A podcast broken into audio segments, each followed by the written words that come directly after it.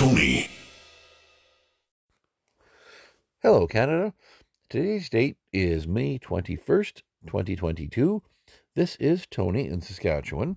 This is another Canadian Common Sense rant. Well, Tamara Lich is back in the news. Now, Tamara Lich, in case that name sounds familiar, but you can't quite remember who she is, Tamara Lich was one of the key organizers of the Freedom Convoy. Her and Chris Barber kind of kicked things off. There were others who joined in as the convoy grew. Uh, I need to make it clear because the mainstream media won't.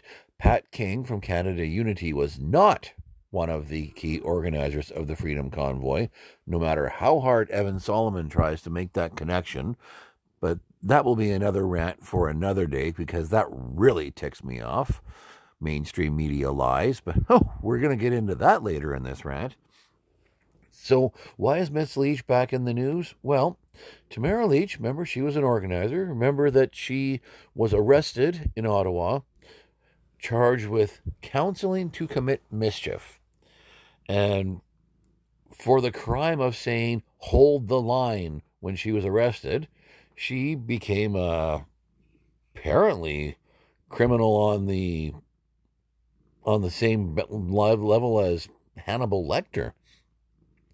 Because notice when she was taken for her court appearances, the media camera zoomed right into the fact that she was shackled up from head to toe in her orange jumpsuit. That's right, yep, she was in, in shackles and irons for the crime of counseling to commit mischief. Let that one sink in. Now, bear in mind, Tamara Lich is about all of about five feet tall. She is 49 years old. Sure, she's a fitness instructor, but by no means is she in any danger of overpowering the big hulky policemen that were escorting her to and from her court appearances in Ottawa. But by all means, cameras are rolling, so get her in leg irons. And they did. Now, remember that she spent almost a month in jail being denied bail because she was considered by a Trudeau appointed judge to be a danger to society. So she had to be kept in jail on the charges of counseling to commit mischief. I'm going to keep repeating that. So she was kept, kept in jail for almost a month until a judge who, well, we don't know whether that second judge was or was not a Trudeau appointee, but at least the second judge decided that, yeah, she probably is not enough of a menace to society that we need to keep her in jail. So we release her on bail on the condition that she will not post on social media any support of the Freedom Convoy. Well, I would have said screw you to that, but she has complied. And, well, she's been completely silenced. And now because the Justice Center for Constitutional Freedoms, who just happens to be the the group that has supplied the lawyers that are that are fighting for the Freedom Convoy in the legal sense, they decided to give her an award. Every year, the JCCF awards a Freedom Award to a random Canadian who they believe exemplified the fight for freedom in this country and stood up for, for our freedoms. Fantastic. I love that. This year, they chose Tamara Lich all on their own. There was no lobbying from anybody else. They decided that Tamara was their lady. And I wholeheartedly agree with and support that decision. They emailed Tamara to tell her that she won this award. She emailed them back to say thank you. That was it. She emailed back, said, Thank you. I am humble and honored to accept this. Sorry, excuse me. And because she sent that email to say, Thank you, I'm humbled to receive this, the Crown lawyer immediately said, Oh, she's in breach of her bail conditions. We need to throw her back in jail. And a judge in Alberta, who thankfully has some sanity, told the prosecutor basically to shove it. And now, the prosecutor, of course, wants, he threatened the judge with an application for a mistrial.